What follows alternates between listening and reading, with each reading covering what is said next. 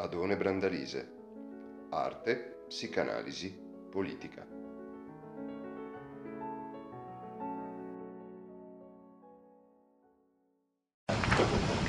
in cui si risolve l'immagine dei prati celesti è quella della montagna che in questo caso si configura come un paesaggio di sierra nel quale si collocano ulteriori immagini di amenità, ma in cui soprattutto vediamo il pastore intento a condurre il proprio gregge. E abbiamo visto che il luogo, che per il momento definiremo segreto nella montagna, quindi il luogo che in qualche modo realizza l'intimità massima di questo scenario, perché in qualche modo ci siamo in questa canzone trovati di fronte a una progressione verso il concentramento dell'immagine che va eh, dai cieli all'immagine dei campi celesti, all'immagine della montagna all'interno di questi e all'immagine di un recesso nascosto tra gli anfratti della montagna. c'è una progressione verso una crescente intimità che in qualche modo accompagna anche un trasporsi del senso della immensa sterminata cospirazione di Nessi che è propria della musica celeste da una visione di eccezionale vastità ad una eccezionale intensità del sentire cioè abbiamo una convergenza progressiva verso una dominante del sentire, dell'avvertire, dell'udire rispetto al grande dispiegamento visivo? Che pure era dominato, come ricordate, dall'elemento felice, del felice coordinamento delle proporzioni, hm? che ne proponeva l'armonia immediatamente segnata in senso matematico e perciò stesso musicale. Ora, come abbiamo visto in questo recesso della montagna, si consuma con allegoria sotto questo profilo aperta e immediata, però aperta e immediata semplicemente nella sua struttura intellettualistica, il rinvio al luogo teologico del sacramento eucaristico, perché il buon pastore, che è proprio il buon pastore, incoronato significativamente di fiori rossi e bianchi, che indicano evidentemente un ambito simbologico del colore, di significato trasparente, in cui comunque gli elementi della purezza del martirio sono palesemente dichiarati, e il bianco poi è un colore che ha in tutta questa, questa imagery eh, mistica una sua grande rilevanza, ricorderete che in, Juan de la Cruz, alla fine della, della notte oscura, no? il cuidado dell'alma era lasciato addormentato nella Sasussenas, no? tra i gigli. Ora, il pasto verso cui il pastore guida il proprio gregge, prima rappresentato significativamente dai petali delle rose, che come abbiamo detto in qualche modo sintetizzano un imponente filone di tradizione simbolico-allegorica relativa alla rosa. Poi però, nel recesso della montagna, il pasto si rivela essere appunto il pastore stesso.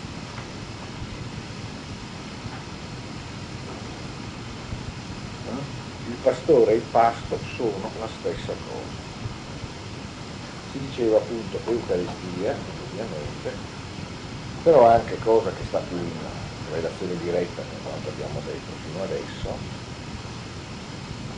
compenetrazione. Immedesimazione reciproca, trasformazione esattamente come la trasformazione, dicevamo, della Matti della Matti San Giovanni della Croce, tra il pastore e le sue pecore. E conseguentemente con un'accentuazione diversa del campo di possibilità metaforiche ereditato dalla tradizione biblica del cantico dei cantici, una immagine dell'unione con Dio costituita in questo caso come pasto reciproco. Nell'un caso come nell'altro, nel caso dell'unione carnale, nel caso del cane, del pasto, abbiamo una potente rimessa in gioco della dimensione del corpo.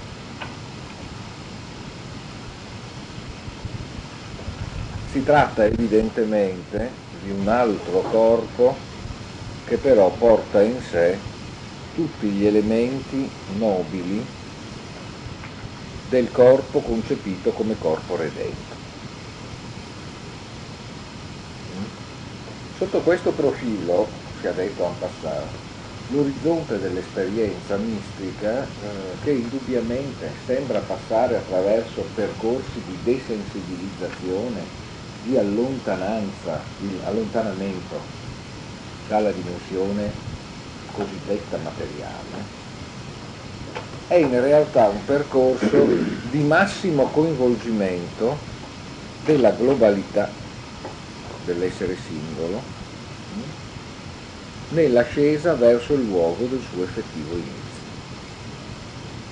Allora, se per un verso questo va ricordato anche perché tra poco veniamo esattamente agli aspetti musicali e di ascolto che ci interessano maggiormente, se abbiamo nel salire verso l'alto un abbandono di ogni terreno, dobbiamo ricordare anche che questa ascesa verso l'alto, è anche l'origine della nostra stessa corporalità. Conseguentemente, quanto più il corpo come gravame viene abbandonato, tanto più si procede verso un corpo luminoso che nella mitologia cristiana si rifà al corpo glorioso no? che saluterà la rinascita finale nell'orizzonte della finale redenzione. Ora, questo per ciò che riguarda i percorsi che vanno verso l'estasi, come abbiamo in parte visto nell'immagine della notte oscura, si configura come una intensificazione massima del sentimento della fisicità nel senso però di una sua progressiva, globale messa a rischio rispetto ai termini della sua usuale quotidiana esperienza. Quindi qui nell'immagine di questo pasto divino noi abbiamo effettivamente l'immagine di un corpo che totalmente rinasce nel rapporto con il luogo della sua effettiva emergenza.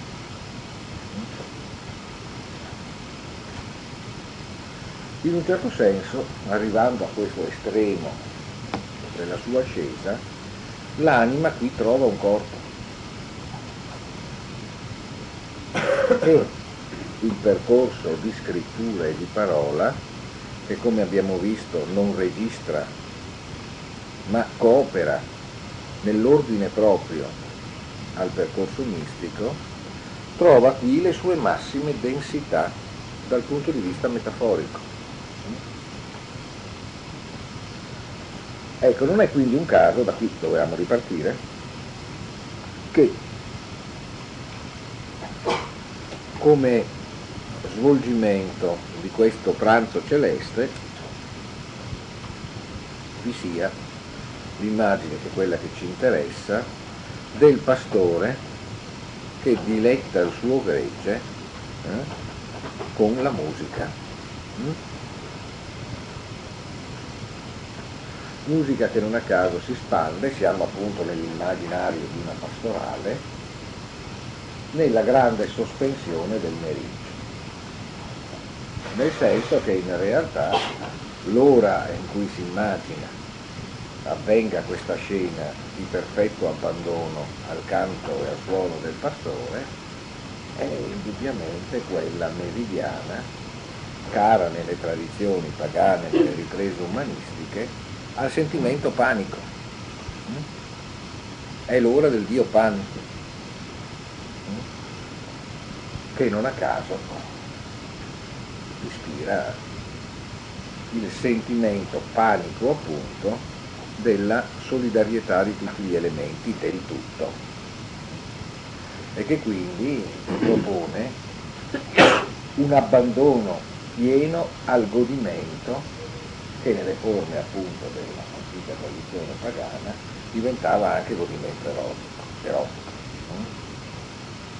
Il Dio Pan è essenzialmente Dio che in qualche modo presiede al compiacimento per se stesso del corpo nella forma dell'abbandono erotico.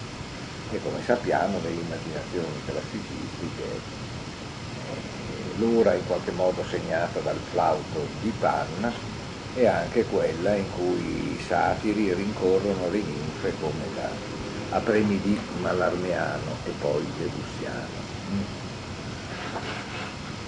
Da qui riprendiamo toca el rabel sonoro y en l'inmortal dulzor al alma pasa, con que avilece el y ardiendo se traspasa y ansia en aquel bien libre de tasa. O son, o vos, siquiera pequeña parte alguna descendiese en mi sentido y fuera de sí el alma pusiese y toda en ti, oh amor, la convirtiese. Conocería donde se esteas, dulces esposo, y desatada de esta prisión, a donde padece, a tu manada junta no ya andará perdida, errada.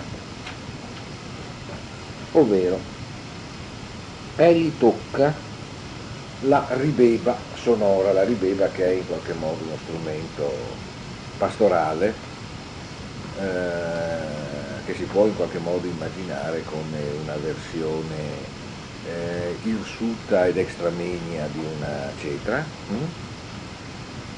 e l'immortale dolcezza passa nelle anime e con questa l'anima guarda l'oro come materia vile, passa oltre di sé e si lancia verso quel bene che è libero ogni, da ogni limite. Eh? Tassa, proprio, è lo stesso senso della nostra tassa, no? quel bene che non viene taglieggiato, che non viene limitato, che a cui non viene tolto nulla. O suono o voce. Se anche una piccolissima parte, una qualche piccolissima parte discendesse nei miei sensi e riuscisse a portare la mia anima fuori di sé, tutta in te, amore divino, e potesse trasformarla in te. Ella allora saprebbe dove tu suoni durante il pomeriggio, o dolce sposo, e liberata da questa prigione dove soffre, si unirebbe al tuo gregge e quindi non andrebbe sbandata a perdizione. Immagine quest'ultima che ovviamente riferisce l'idea della, della pecora smarrita che ha in qualche modo perduto il gregge e che sappiamo peraltro dalla parabola evangelica è esattamente quella pecora che induce il pastore ad abbandonare il gregge per recuperarla. nel senso che ovviamente l'immagine qui del pastore divino è anche l'immagine dell'assenza di qualsiasi rilevanza, di qualsiasi elemento di singolarità nell'evento rappresentato da Dio. Cioè Dio non c'è se non là dove non esiste indifferenza per nessun dettaglio, seppur piccolo nell'immaginazione mistica Dio è sempre queste due cose. Qualcosa che è vicino a noi più di quanto noi si sia noi stessi. E ciò per cui non esiste elemento per quanto infinitesimo che possa essere trascurato. Questi due elementi caratterizzano esattamente quanto poi si trasfonde qui nell'immagine della sovrabbondanza e della espansività del bene, perché l'immagine di questi pasti celesti è appunto sempre contrassegnato dalla inesauribilità del cibo. Non vi è in altri termini né scarsità né dislocazione temporale di produzione del bene. Il bene è totale, immediato e infinito. Per cui non abbiamo in questo caso consumazione alcuna.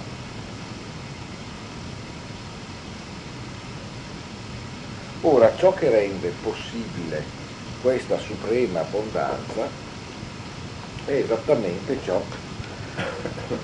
che noi troviamo rappresentato nell'immagine del sorgere dell'elemento musicale da questa rappresentazione ed è a questo che adesso torniamo. Ora, nella prima di queste ultime tre strofe ritroviamo un elemento che avevamo già incontrato nell'Aires Serena la musica induce al disprezzo dell'oro. In Fray Luis de Leon questo ritorna costantemente. Ora abbiamo già osservato come quest'oro si presenti come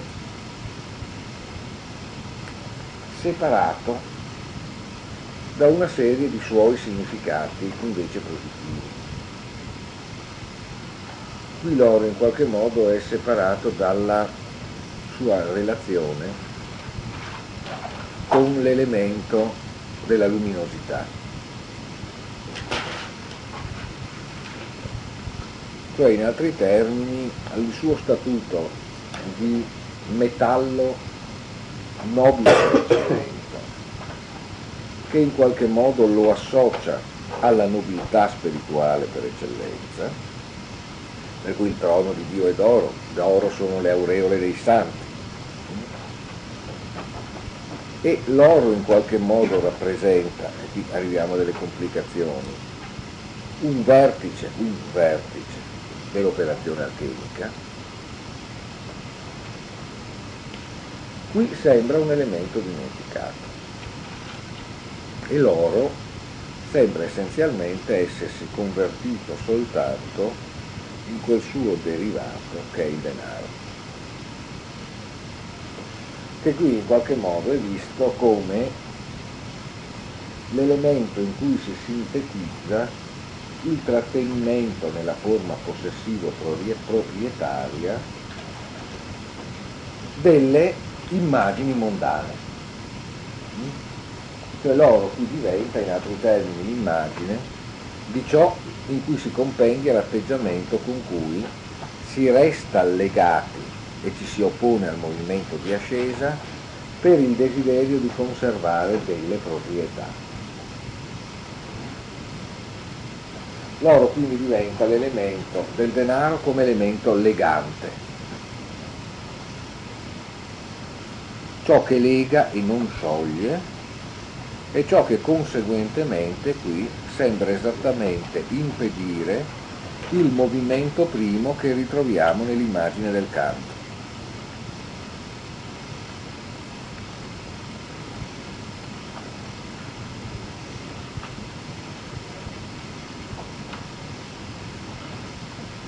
Nello stesso tempo l'oro, peraltro, configura anche un aspetto che potremmo definire intermedio tra l'orizzonte mistico che ci stiamo in qualche modo industriando di tratteggiare per qualche aspetto che interessa al nostro tema e una dimensione di attribuzione di valore all'orizzonte mondano, perché l'oro può in un certo senso anche rappresentare la realizzazione ai suoi livelli più alti di un ordine mondano. E allora sotto questo profilo l'oro che qui si guarda con disprezzo, o per meglio dire si guarda con distacco, perché ci si distacca dall'oro, è un oro a cui pure bisognerebbe prestare una qualche attenzione, o meglio ricordarsi che ha meritato un'attenzione positiva. E qui in qualche modo ci si trova di fronte ad un'articolazione complessa e importante di quello che potremmo chiamare un sentimento aristocratico, che ha indubbiamente a che fare col tema che adesso stiamo trattando. Nel senso che l'oro, proprio per i suoi antichi significati simbolici, di è stato anche l'immagine di una riuscita umana e di una riuscita umana intonata a un superiore ordine simbolico.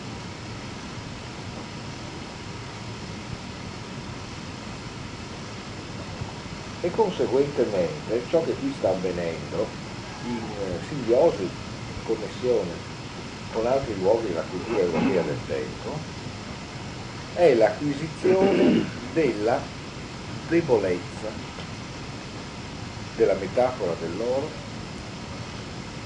come sostegno di quella nobiltà che essa in precedenza riusciva a garantire. Come se noi dicessimo dobbiamo disprezzare l'oro perché l'oro è troppo poco ed è troppo incerto nel sostenere ciò che noi cogliamo attraverso l'immagine dell'oro. Cioè, insomma, si scopre che non è tutto oro quello che luce e che, cosa che soprattutto ci interessa, l'oro conta quando lo si produce, quando si diviene l'oro, ma nel momento in cui si è messa a tema il divenire oro, la pura e semplice immagine dell'oro cessa di essere una garanzia di qualità e diventa ciò che per eccellenza rischia di spegnerla in, uno, in un equivoco di, circa quelli che sono i suoi segni.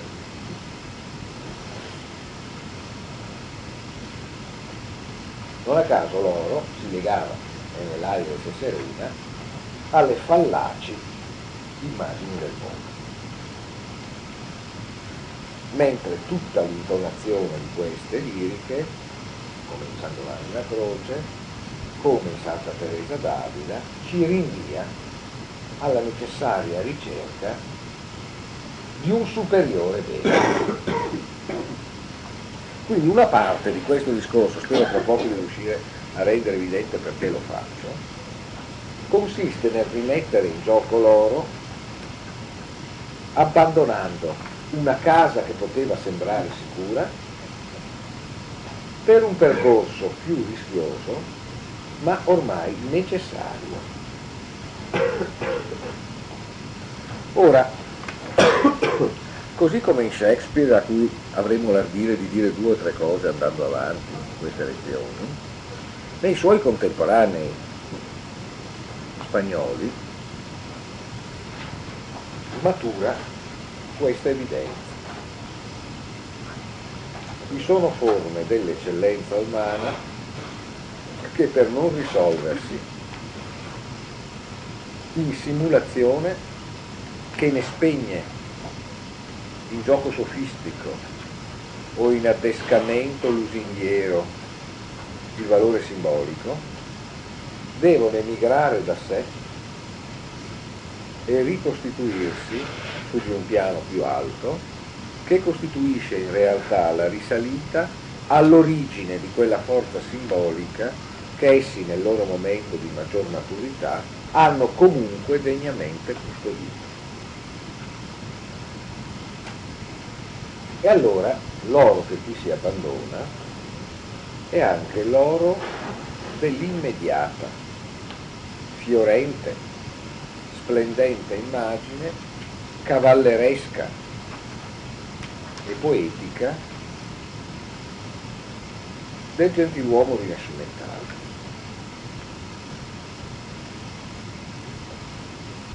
Fray Luis de Leon, Santa Teresa d'Avila, San Giovanni della Croce sono dei personaggi abissalmente moderni, nel senso che attraversano con intenzioni e con sensibilità diverse quella sorta di grande vertigine distruttiva che è l'origine della modernità. Sono personaggi che sono pienamente inseriti in un grande moto di macinamento di tutti gli ordini. di distruzione di ordini eh, socialmente, usiamo l'espressione anacronistica, politicamente, anche questa anacronistica a quest'epoca, tradizionali. E sono personaggi perfettamente intonati al detto shakespeariano del, dell'Iar, no? il mondo è stato sradicato dalle sue fondamenta. Mm? Le grandi tempeste shakespeariane, no? che non a caso spirano attorno a vicende in cui tutti gli elementi dell'ordine umano sono stati sovvertiti. Mm?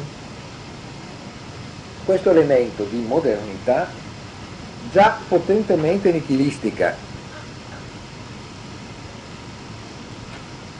che propone casomai il mondo non più come cosmo ordinato, ma come cosmo di cui ritrovare la trama ordinata attraverso una partecipazione al suo processo di realizzazione cosmica di tipo magico per alcuni versi e nello stesso tempo di tipo nuova, in senso nuovo, politico per altri.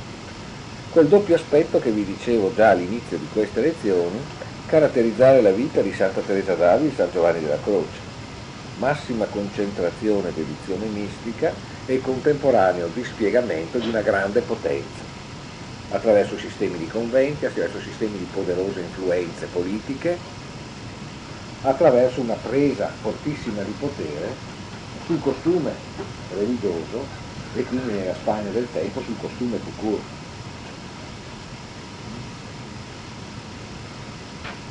Quindi c'è questo elemento di forte radicamento in questa radicale messa in questione del mondo che è contemporaneamente prestazione della mistica ma anche attraversamento di un grande snodo storico in cui effettivamente abbiamo alle soglie del moderno una fortissima apertura,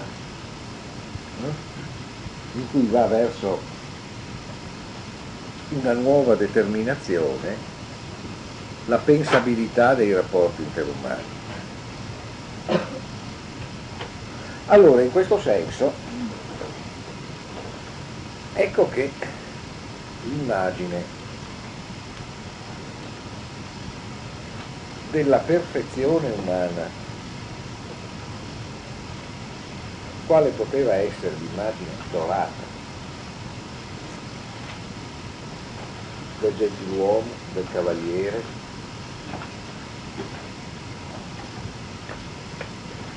sembra decomporsi.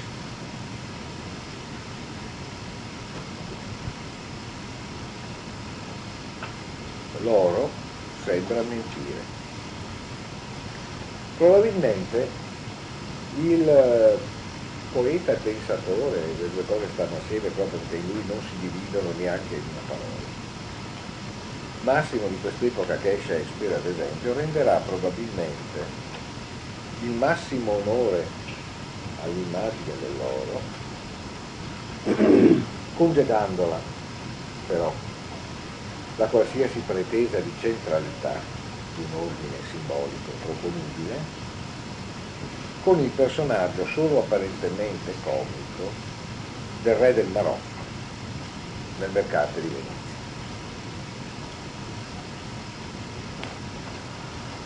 dove, come tutti sapranno, tutti conoscendo evidentemente il famoso dramma shakespeariano, il re del Marocco è colui che nella gara dei tre scrigni, tre scrigni all'interno, della, all'interno di uno dei quali vi è l'immagine della bella Porzia che i principi di tutto il mondo sono venuti a conquistare con la prova dei tre scrigni, di fronte a uno scrigno d'oro, uno d'argento e uno di bronzo, sceglie lo scrigno d'oro. Sbagliando. E sceglie lo scrigno d'oro perché egli è in tutto e per tutto, come potremmo vedere eventualmente leggendo, lo faremo, i lunghi interventi del re del Marocco, perché l'oro riflette l'immagine che egli ha esponente di una cultura arcaica e nobilmente arcaica, in cui il valore umano è immediatamente rappresentato dallo slancio guerriero, dal coraggio, dalla magnanimità e dal dispiegamento stesso della forza fisica non diversa dalla virtus morale, o peggio una cultura nella quale non c'è spazio per il gioco positivo tra la realtà e l'apparenza.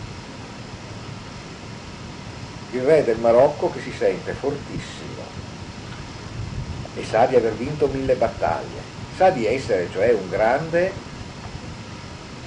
guerriero sovrano da poema epico italiano, Tasso Ariosto per intenderci, non può pensare che la bellezza non si sposi col valore e che conseguentemente la scelta che egli può fare e in cui la bellezza di Porzia non può che essere coinvolta, non sia per loro, perché per lui è ovvio, il più nobile dei metalli al più nobile dell'uomo, degli uomini, per unirsi con la più nobile delle donne. Tutto è dato immediatamente in un'immagine immediatamente evidente del mondo e contrariamente, ripeto, agli aspetti che possono sembrare comici, ai mercante di Venezia, il re del Marocco ha un'eccezionale nobiltà. La sua retorica è la stessa del nobilissimo Otello, che nella sua, della tragedia che porta il suo nome, è innamorato ovviamente delle chiome bionde e dorate di Desdemona, dice così in inglese, e che ovviamente si ucciderà quando in qualche modo avrà scoperto non tanto l'infedeltà di Desdemona, ma di poter essere indotto a dubitare di questa, uccidendo con Desdemona, come dice letteralmente, la propria anima. La vera parola, parola chiave dell'Otello è anima mia di maledico, fondamentalmente. Eh? Quando in qualche modo Otello scopre di poter contemplare la propria anima come separata da sé, non può che maledirla. Il re del Marocco, che è un ruolo solo comprimario all'interno del mercato di Venezia, può invece comportarsi coerentemente da aristocratico arcaico in questo caso, aristocratico incapace di comprendere la necessità di passi ulteriori verso la propria origine di aristocratico e quindi di poterlo essere compiutamente e che conseguentemente per il suo sbaglio sarà costretto ad abbandonare la commedia definitivamente, perché la punizione del re del Marocco è di dover partire, di dover sparire dalla nostra, dalla nostra vista, di dover portare via con sé il suo mondo di immediati e inequivoci eroismi.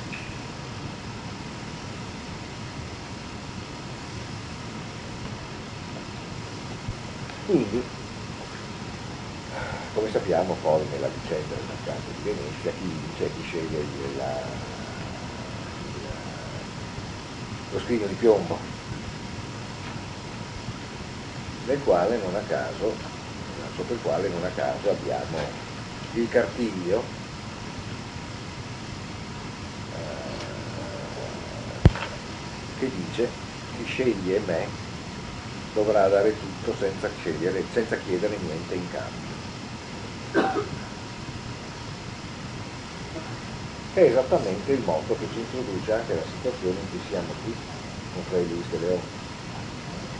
Perché per ascendere persino la notte oscura e ritrovarsi poi qui nei prati celesti bisogna dare tutto ciò che si è senza chiedere niente in cambio.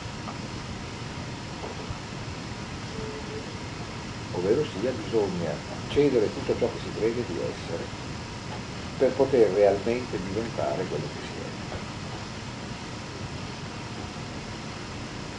E farlo dandosi a quel rischio reale che è il rischio di avvertire la certezza della propria singolarità solo nell'apertura assolutamente incerta di un rapporto e di una relazione come quella che qui l'anima intrattiene con il suo amato, che è di smarrimento gioioso e di senso di abbandono assieme.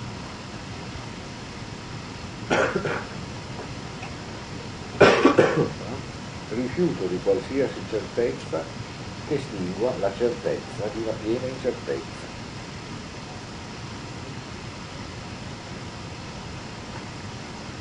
Ora, in questo senso l'anima, teniamolo sempre presente, guidata dalla musica, in questo senso avvilisce l'oro, guarda come vile l'oro, cioè si allontana anche da un'intera gamma di possibili immagini di propria nobiltà, le distanze. E conseguentemente se traspassa, va oltre di sé. Ora questo riprende un elemento che adesso non possiamo seguire compiutamente, che è della grande tradizione mistica anche precedente ai nostri spagnoli,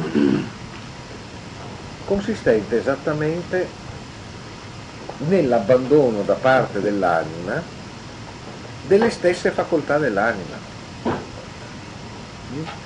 Qualcosa di simile a ciò che vi dicevo qualche tempo fa quando vi suggerivo di non guardare a queste vicende con lo sguardo della psicologia. Proprio perché il movimento che qui avviene e che la musica guida, e tra poco ritorneremo al senso di questa musica, è esattamente un movimento con il quale l'anima supera se stessa. e si muove, non a caso, verso quel bene che è libre de tassa, cioè verso quel bene che avviene senza nessuna riduzione. Allora l'anima che trapassa se stessa è l'anima che in qualche modo licenzia un principio singolare dalla stessa identificazione con l'anima stessa, come complesso di pensieri, di sentimenti, di immaginazioni. L'anima che a questo punto cessa di essere ciò a cui è possibile ridurre ciò che noi con anima chiamiamo Perché quando noi pensiamo all'anima in questa prospettiva che esce dal corpo, eh, o che lo supera e lo trascina poi con sé, ci affidiamo a un processo di purificazione che va per così dire verso il più essenziale. Cerchiamo cioè al cuore dell'uomo qualcosa che sia il suo elemento essenziale. Ma il suo elemento essenziale in realtà, qui vale anche per i mistici come vale poi per alcuni grandi filosofi, non è qualcosa di intimo ed interno che si raggiunga per un processo di eliminazione del superfluo. Non è cioè in altri termini qualcosa di nascosto al fondo, ma è qualcosa che va al di là di qualsiasi processo di mero raffinamento, proprio perché il principio di questa singolarità non è riconducibile a nessun elemento dell'umanità che si possa isolare e poi identificare con esso. Neanche l'anima eh, è l'essenza di un uomo. L'anima non a caso per andare verso la sua realtà somma deve oltrepassare se stessa, lasciare dietro di sé le sue stesse forme, andare in un luogo dove essa non c'è.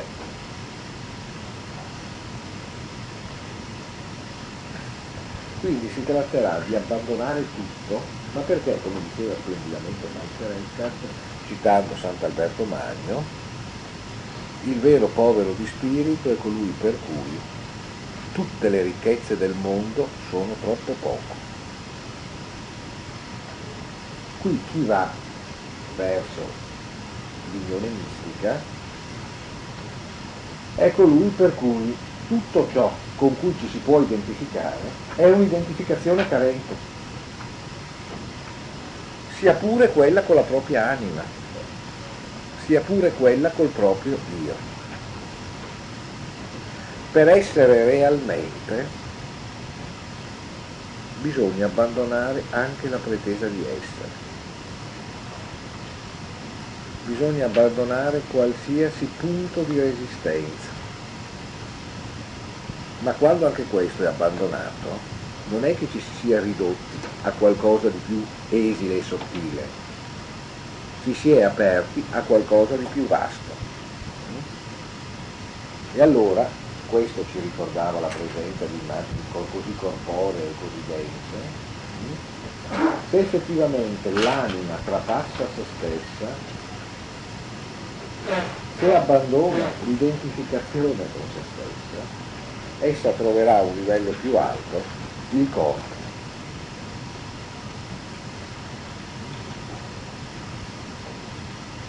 Allora ecco che tutto questo percorso ci porta verso un luogo dove si può avvenire proprio perché non si è.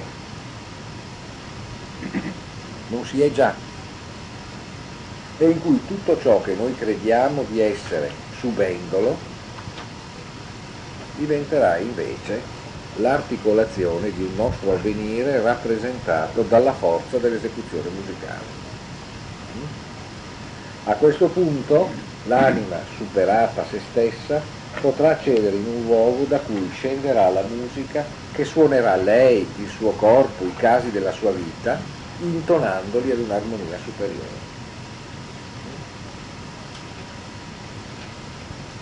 E allora il barbettio confuso, la sofferenza ostinata del suo voler dire, del suo proporsi, del suo affermarsi, si sarà convertita nell'ascolto di una musica che ha origine in se stessa, perché ha origine esattamente in quel luogo in cui essa stessa si origina. La cosa qui è resa abbastanza evidente perché riprendendo lo schema alto-basso dell'Aires Serena, qui si prega, si auspica che un qualche elemento di questa musica suprema possa scendere nell'aria e possa trasformarla tutta in questa musica. Mm? Cioè qui la preghiera è proprio questa, o, o l'anima possa, la mia anima, possa diventare tutta questa musica.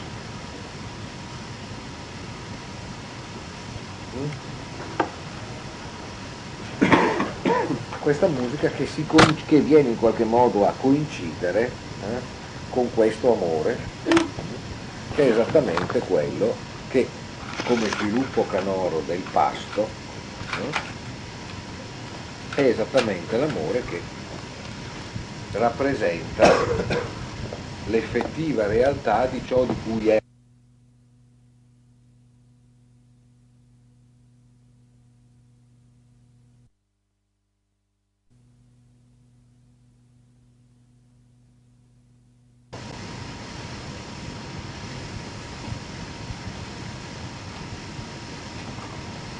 E quindi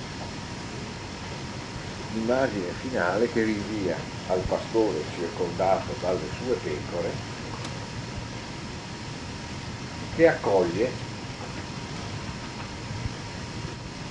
l'anima che convertita in musica dalla musica va a confluire nella musica che il pastore sta suonando.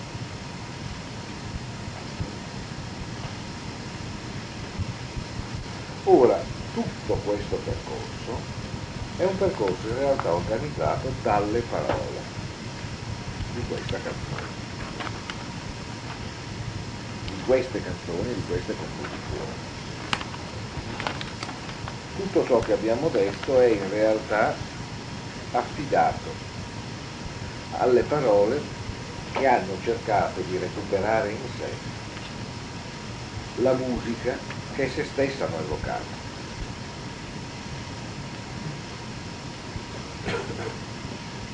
E conseguentemente noi ci siamo trovati di fronte esattamente a una parola come esercizio d'ascolto.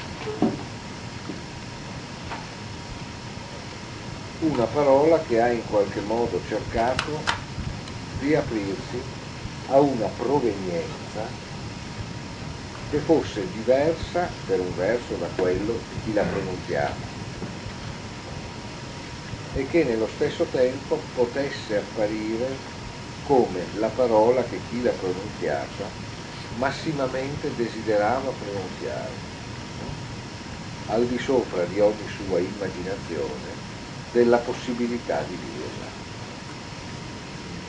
A chi appartiene allora a questo punto questa parola poetica?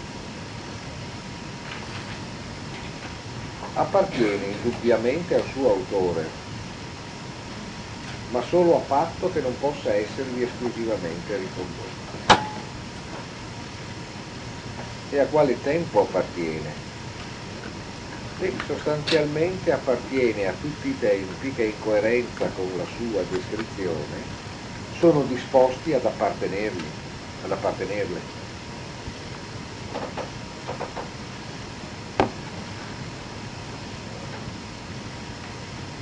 Il tempo di questa poesia è il tempo di quei tempi che accettano di aderire al suo tempo. Il rapporto, per intenderci allora, tra l'anima e il suo amato celeste, tra l'anima e il tempio celeste, tra l'anima e la musica celeste, non è diverso da quello che si apre nel rischio dell'evento presente della poesia nel suo proporsi come un vuoto al quale aderire. Ogni poesia in realtà richiede l'accesso a una notte oscura. E ogni poesia in realtà richiede che lo sguardo che la cerca per leggerla accetti anche di rovesciarsi per diventare il modo in cui la poesia guarda e dice attraverso di noi.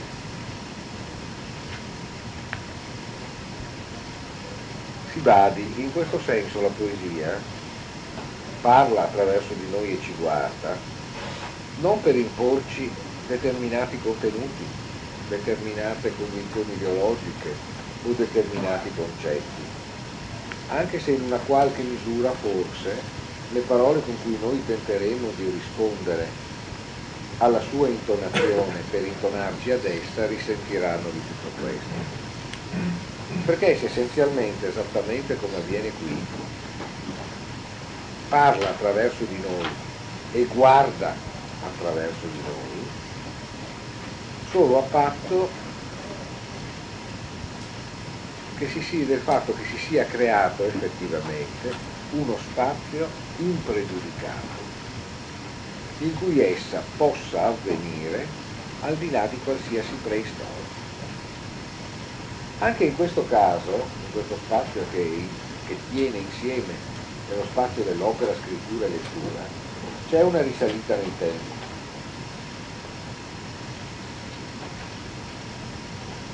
Per un verso il servizio filologico, storico alla poesia, tende giustamente a risalire a un passato e quindi anche a dirci che cosa veramente detto o pensato il filosofo, il poeta, a ricostruire le forme dell'uso linguistico, delle consuetudini stilistiche, delle culture di un tempo. Ma in realtà questa risalita, questa, questa questo riandare a un passato. È solo una parte di un movimento più importante che è quello del rimettersi in gioco di quel passato nel nostro presente. La poesia allora sotto questo aspetto non è qualcosa che tanto che noi ritroviamo riattuandola, ma qualcosa che esiste veramente solo quando il suo avvenire è adesso.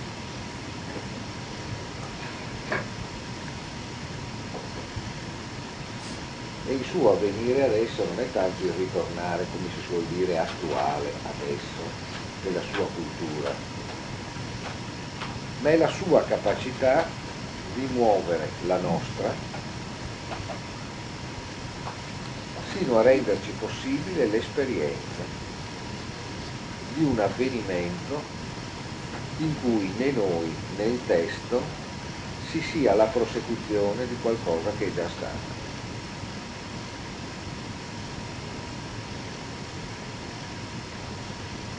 il sospetto che circondava Fray Luis de Leon, San Giovanni della Croce, all'epoca, di essere tutto sommato dei pericolosi rivoluzionari.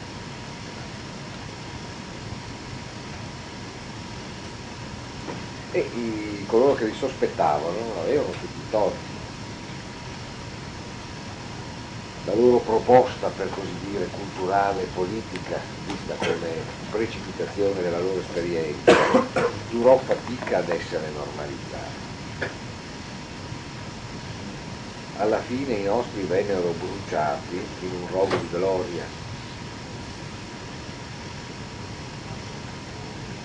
Insomma, vennero subito cooptati, dopo un po' di galera, nel comitato centrale in definitiva Santa Teresa che diventa per l'appunto patrona di Spagna, con ritmi da passaggio da prima a seconda repubblica.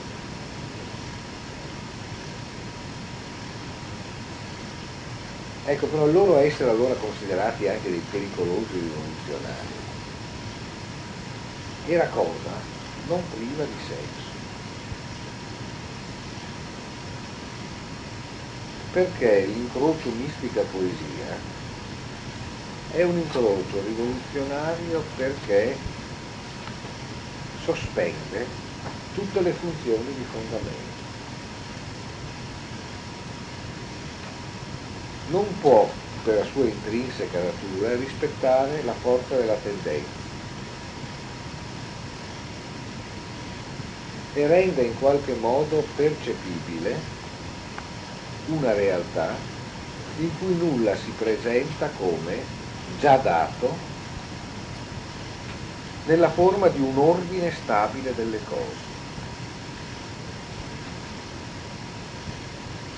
perché in altri termini coglie al cuore del mondo anche l'irrealtà del mondo concepito come mondo già stato, come mondo già creato, come mondo già avvenuto, già avvenuto e coglie invece la realtà come un evento miracoloso,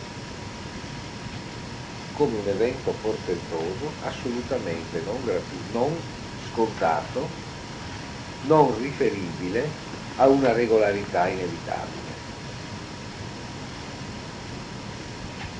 Conseguentemente intrattiene con qualsiasi ordine costituito un rapporto che non è di contestazione,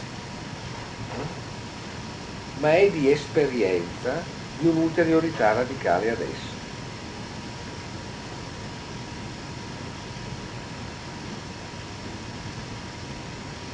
Sotto questo profilo la poesia si presenta tutto sommato sempre come esperienza attraverso il linguaggio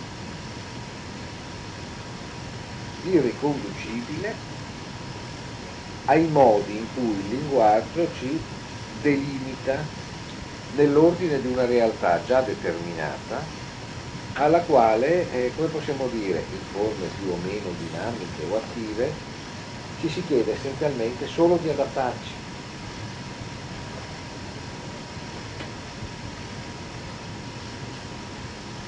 Sotto questo aspetto, come possiamo dire, il momento poetico che, che ha costantemente in sé elementi che rinviano alla dimensione della mistica, la mistica intesa appunto come accesso all'integralità della propria nascita, finisce non a caso per emergere quasi costantemente all'altezza di snodi cruciali dell'impresa conoscitiva, della stessa impresa scientifica, quella in cui, ad esempio, una disciplina, determinato percorso scientifico, un determinato percorso logico, riapre il problema del proprio fondamento, reinventa il proprio ordine e lo fa in genere poeticamente. Forse la poesia di per sé non ha come compito quello di aprire queste grandi divaricazioni e lasciare che su esse si costruiscano assetti scientifici. Il suo movimento forse è una ma è anche vero che lo stesso movimento che la esprime è anche quello che consente queste dimensioni. Il che fa sì che spessissimo i vertici dell'esperienza poetica siano sempre a un passo dai momenti di massima libertà dell'impresa intellettuale.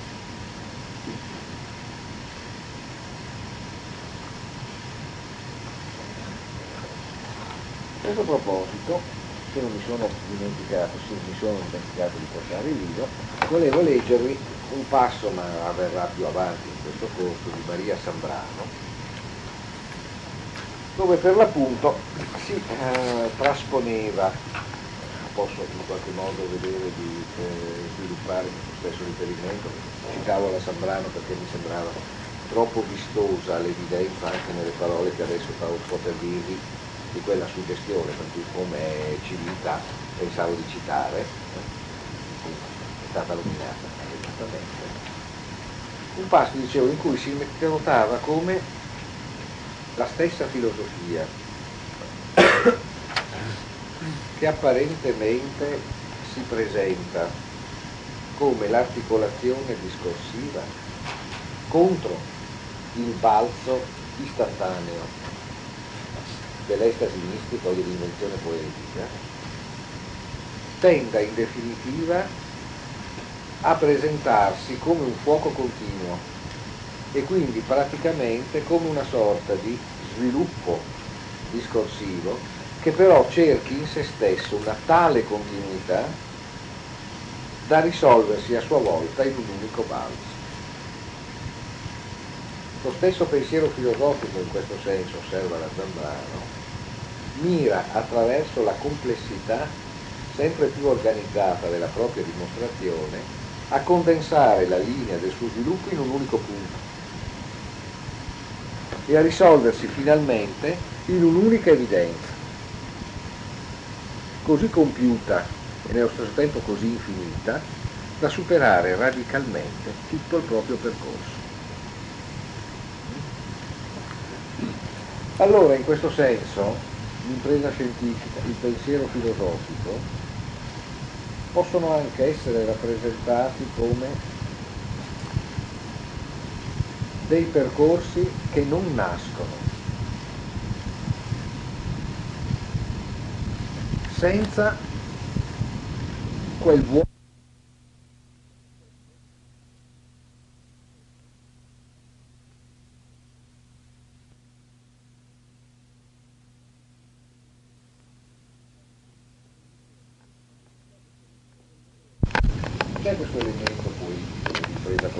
Nella stessa scienza.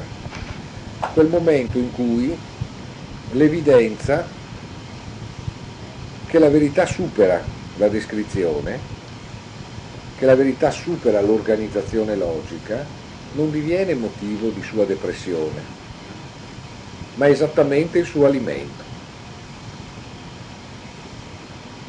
Eh? E che anche ciò che sembra mancare è esattamente ciò che mancando sostiene.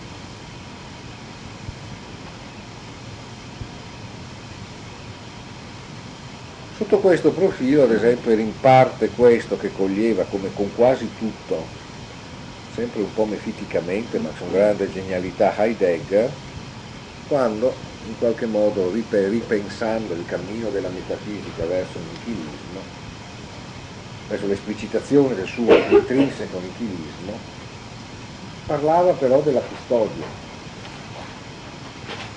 La metafisica come custodia di ciò che essa stessa paradossalmente annientava sin dal suo inizio, la metafisica come custodia di quell'essere sbarrato, che era già perduto non appena nominato, e che pure la metafisica, non sapendolo, poteva proprio in ciò custodire. Esiste sotto questo profilo una prestazione importante della poesia sempre, che è quella di custodire e di rendere continuamente possibile il rapporto con ciò che essa non dice. La possibilità di intonarsi a un non detto. La possibilità cioè di far sì che l'impossibilità di dire non sia più sentita nella forma della limitazione o della mutilazione Ciò è sempre possibile nel momento in cui la poesia si presenti non più come una verità detta, ma come una verità parlante. E che quindi la sua essenza non stia nell'aver detto determinate cose piuttosto che certe altre, ma nel rappresentare essa un evento vero. E quindi nel parlarci veramente e nell'intonare le nostre parole, i nostri sentimenti e i nostri pensieri come sviluppo di una verità.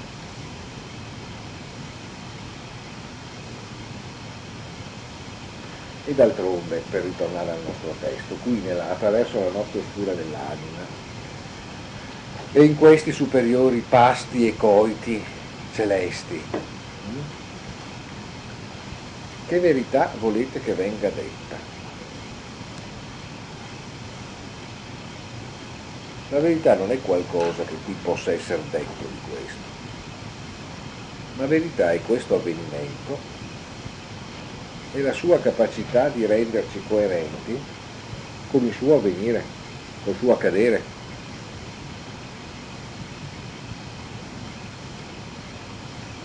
Come dire che la verità che qui si produce non sarà tanto qualcosa che ci può venire detto, ma soltanto qualcosa che noi possiamo fare attivamente, soggettivamente, accogliendola. Cioè non c'è per così dire verità che possa essere accolta passivamente.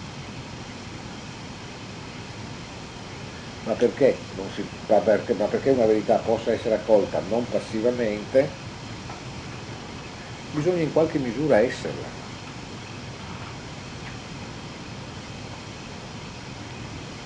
E quindi passare attraverso questo paradosso di essere contemporaneamente una voce che ci viene rivolta, una musica che noi accogliamo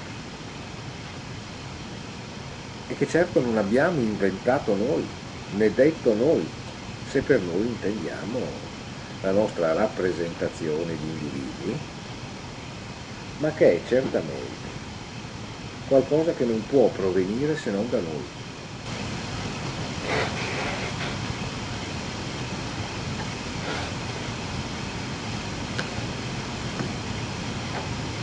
E che conseguentemente è ascolto innanzitutto di noi stessi, anche se di noi stessi che ci costituiamo ascoltandoci. Quindi questa situazione paradossale di una somma attività che ha tutto l'aspetto di una passività, di un fare che ha l'aspetto di un abbandono, di un lasciare accadere che non accadrebbe senza il nostro lasciarlo accadere. Nel caso della mistica, di una darsi ad una infinità inimmaginabile, che però non sarebbe senza l'adesione ad essa di ciascuno di noi. Quello dei mistici è sempre un Dio incommensurabile e inavvicinabile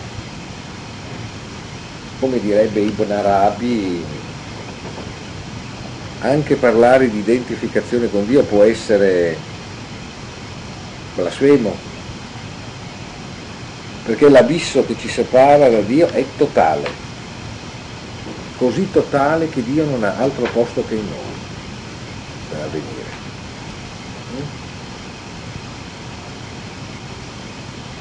La mistica quindi per intenderci, e questa è la funzione che in essa ha la poesia, cancella per un verso qualsiasi entità di Dio e peraltro cancella qualsiasi creaturalità nella, nella creatura.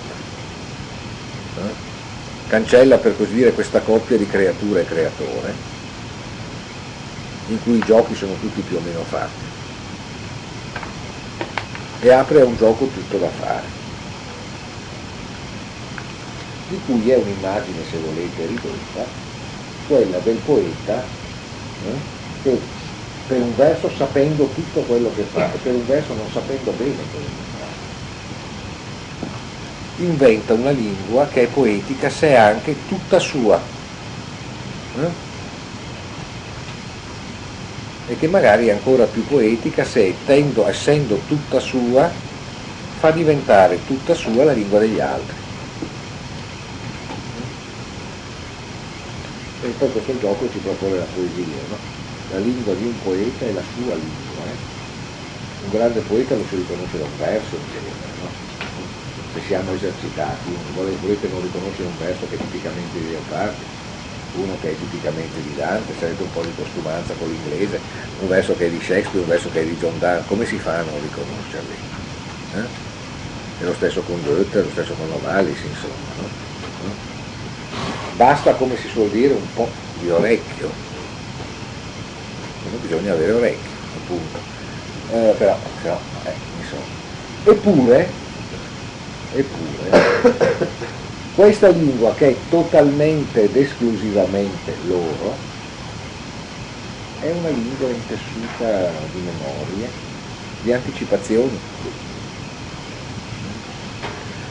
eh, la componente eventuale anglistica di questo uditorio avrà presente probabilmente le riflessioni di Bloom sulle angosce per l'influenza, in definitiva i poeti sono sempre lì a influenzarsi reciprocamente, eh? tra passato e presente, tra presente e futuro, un continuo gioco tra tutte le epoche di poeti per vincere l'influenza altrui, per riportarla alla propria originalità. Eppure, dicevo, questa lingua che è sempre soltanto di quel poeta è una lingua aperta sulla lingua degli altri poeti, ma sulla nostra lingua in particolare. Intesse in maniera particolare le nostre parole. Pensate a un poeta come Hölderlin, no? le cui parole sono il tedesco più ovvio, più domestico e più familiare, e i cui versi sono paradossalmente tra i più impervi, tra i più concettualmente vertiginosi. Queste due cose sono, ma sono assieme.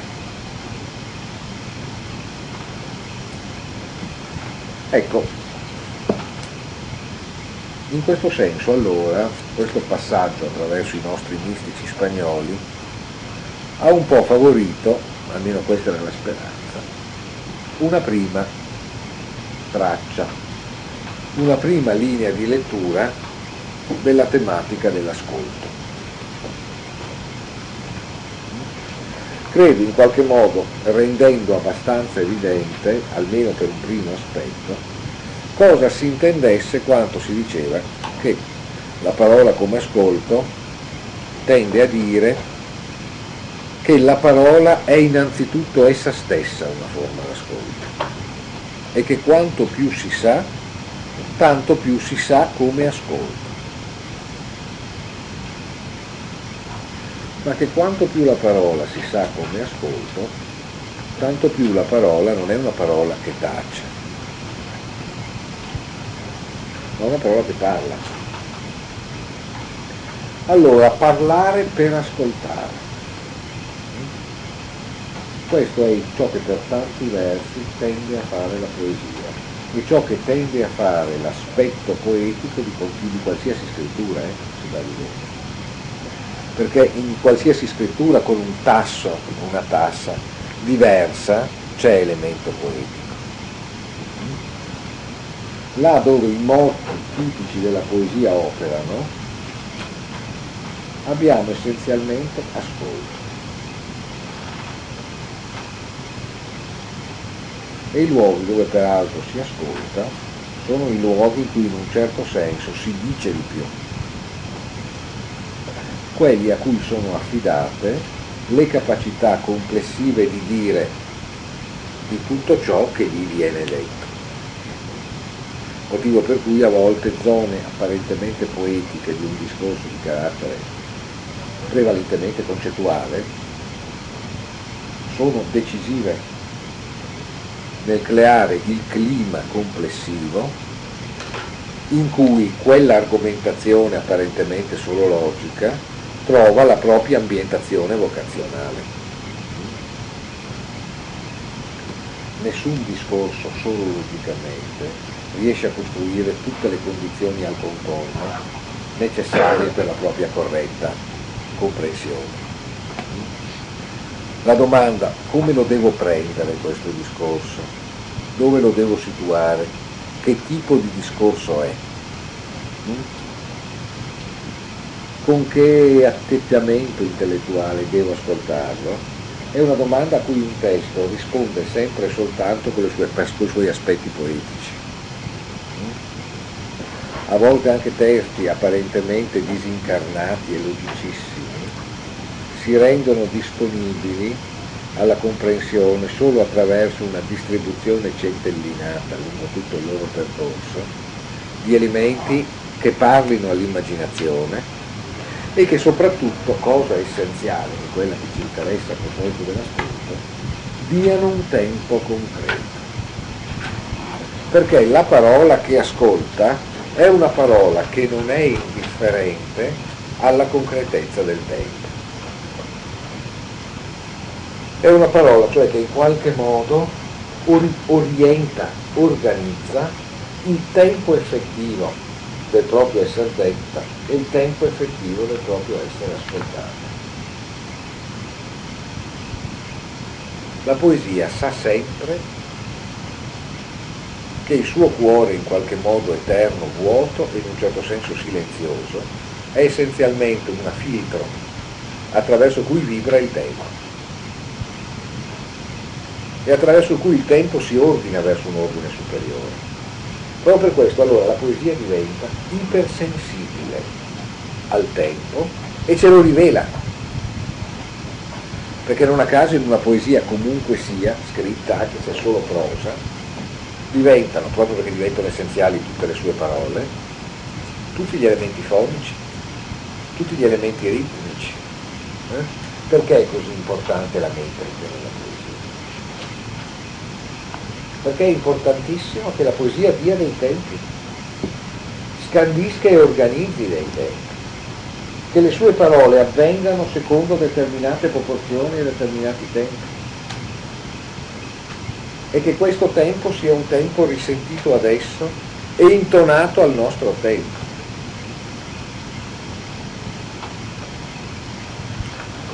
Per, per tentare di chiarirci, verso l'inizio, anzi la fase centrale della prima metà del nostro secolo, in ambito musicale, termino tra poco, in ambito musicale divenne, e lo è anche adesso, importante il dibattito sui criteri esecutivi della musica preottocentesca, sulla opportunità o meno di usare strumenti d'epoca, sulla opportunità o meno di ricreare situazioni materiali di carattere acustico che fossero quelle dell'epoca in cui le composizioni erano state realizzate.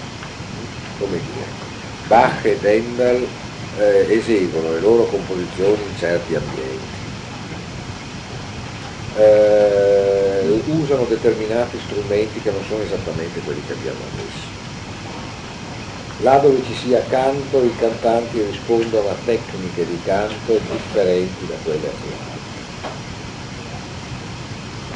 Eh, la notazione musicale è quella che è da quando c'è la temperatura,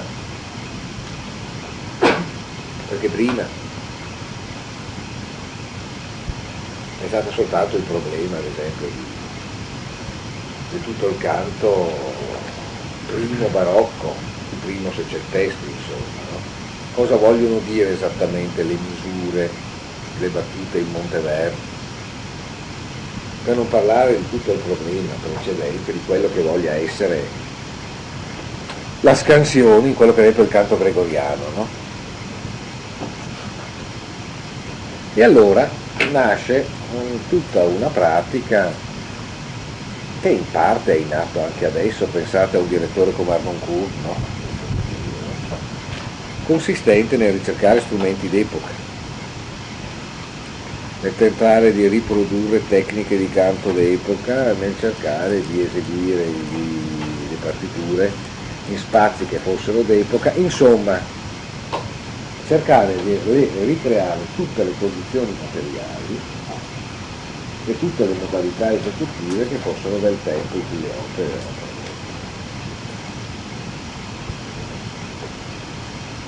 Contro questo tipo di atteggiamento, ad esempio, si mosse in un suo bellissimo libro adesso introvabile, che si trovava Tonum Boat, eh, Note e Parola, un grandissimo direttore di questo secolo, Wilhelm Furtwängler, che probabilmente alcuni di voi ricordano perché una parte delle sue grandi interpretazioni è stata mantenuta nel disco eh, Furtwängler sosteneva che, e su questo poi si mosse paradossalmente in parte anche un personaggio molto distante per gusti e tradizioni intellettuali da Furtwängler, cioè come Theodor, cioè Theodor Wiese Adorno, eh, sostenendo che in realtà gli strumenti potevano essere d'epoca, gli ambienti d'epoca, ma il nostro orecchio non è più quello di quell'epoca. E che conseguentemente riproducendo tutte le condizioni materiali dell'epoca, queste avrebbero impattato con un orecchio assuefatto a un altro mondo sonoro, producendo così non l'effetto che produceva la musica all'epoca di Bach o di Handel, ma un effetto totalmente diverso. Laddove invece accettando in qualche modo la nostra storia musicale anche come storia materiale, da allora ad oggi, noi potevamo, alterando i suoni di un tempo, riferendoli però al nostro orecchio di oggi, trovare un rapporto più autentico con la musica d'allora.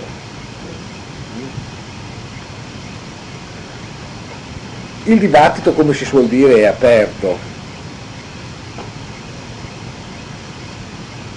perché ovviamente anche l'orecchio ha una sua plasticità e non a caso un buon addestramento a sentire secondo un modo diverso di sentire come, noi sentiamo può ripristinare determinate condizioni o per meglio dirne produrne di nuove all'interno del quale l'esperienza di una interpretazione abbia comunque un senso innovativo. Come sempre tutti i modi di preteso ritorno all'indietro sono semplicemente modi tra i tanti di andare avanti. In pagine stupende di alcuni suoi seminari Jacques Lacan spiega come la negazione non abbia come caratteristica quella di togliere, ma quella di aggiungere. E che quindi sostanzialmente tutti i ritorni all'indietro sono sempre e soltanto modi di gestione del nostro presente, insomma. No? Ecco. Questo per dire allora che, come avviene in questo caso nell'opera musicale, la sua essenza è sempre affidamento alla concretezza di un tempo effettivo.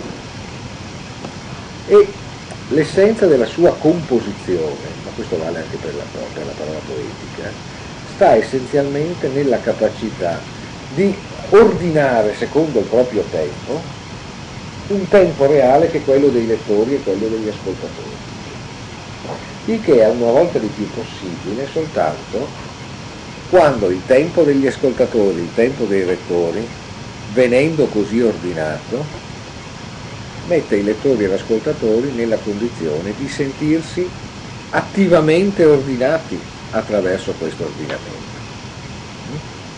Si riproduce allora anche a questa altezza il paradosso che prima vi dicevo si tratta di non essere in realtà più padroni nel proprio nell'ascoltare, perché in un certo senso si ascolta altro. Ma si ascolta veramente soltanto quando l'ascolto è attivo e conseguentemente quando ascoltando altro si ascolta se stesso. Allora questo comporta uno scarto tra noi intesi come i soggetti volontari del nostro agire e noi come la realtà del nostro accadere. Qualcosa che è di più di ciò che sempre pensiamo di essere e di voler fare. Per tanti versi la poesia ha come suo compito quello di metterci in rapporto con tutto ciò che noi siamo di più di noi.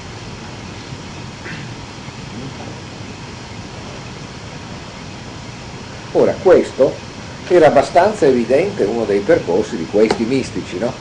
i quali buttano, come si vede nel calderone, tutto se stessi, però per arrivare in un luogo dove si è con una certezza infinita, magari con la certezza di non essere niente.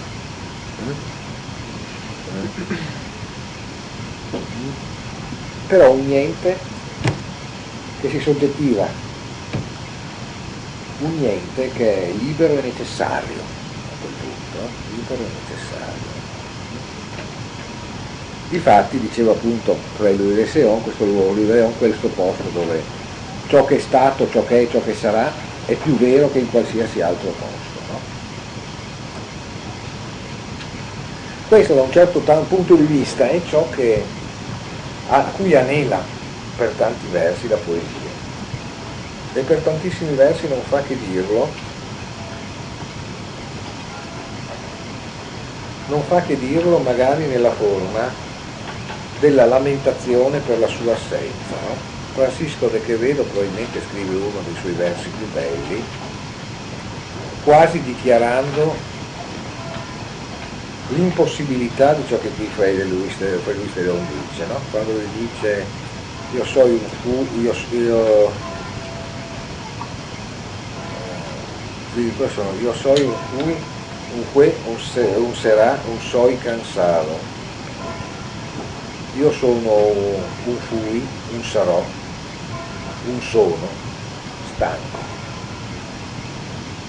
come dire, sono la stanchezza di tutti i tempi.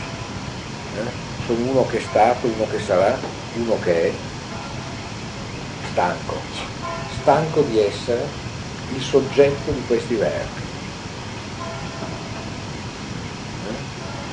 Stanco, soggetto, stanco di essere il soggetto di un tempo passato, il soggetto di un tempo presente, il soggetto di un senso di un tempo futuro. E trovando nel verso che lo dice l'accesso all'altra faccia di questa stanchezza. Va bene, domani, domani ci muoviamo un po' fuori allora dalle spagne. Ti è piaciuta questa puntata? Segui gli aggiornamenti del podcast Adone Brandalise su Spotify e la pagina Facebook Adone Brandalise Teoria della letteratura. Alla prossima!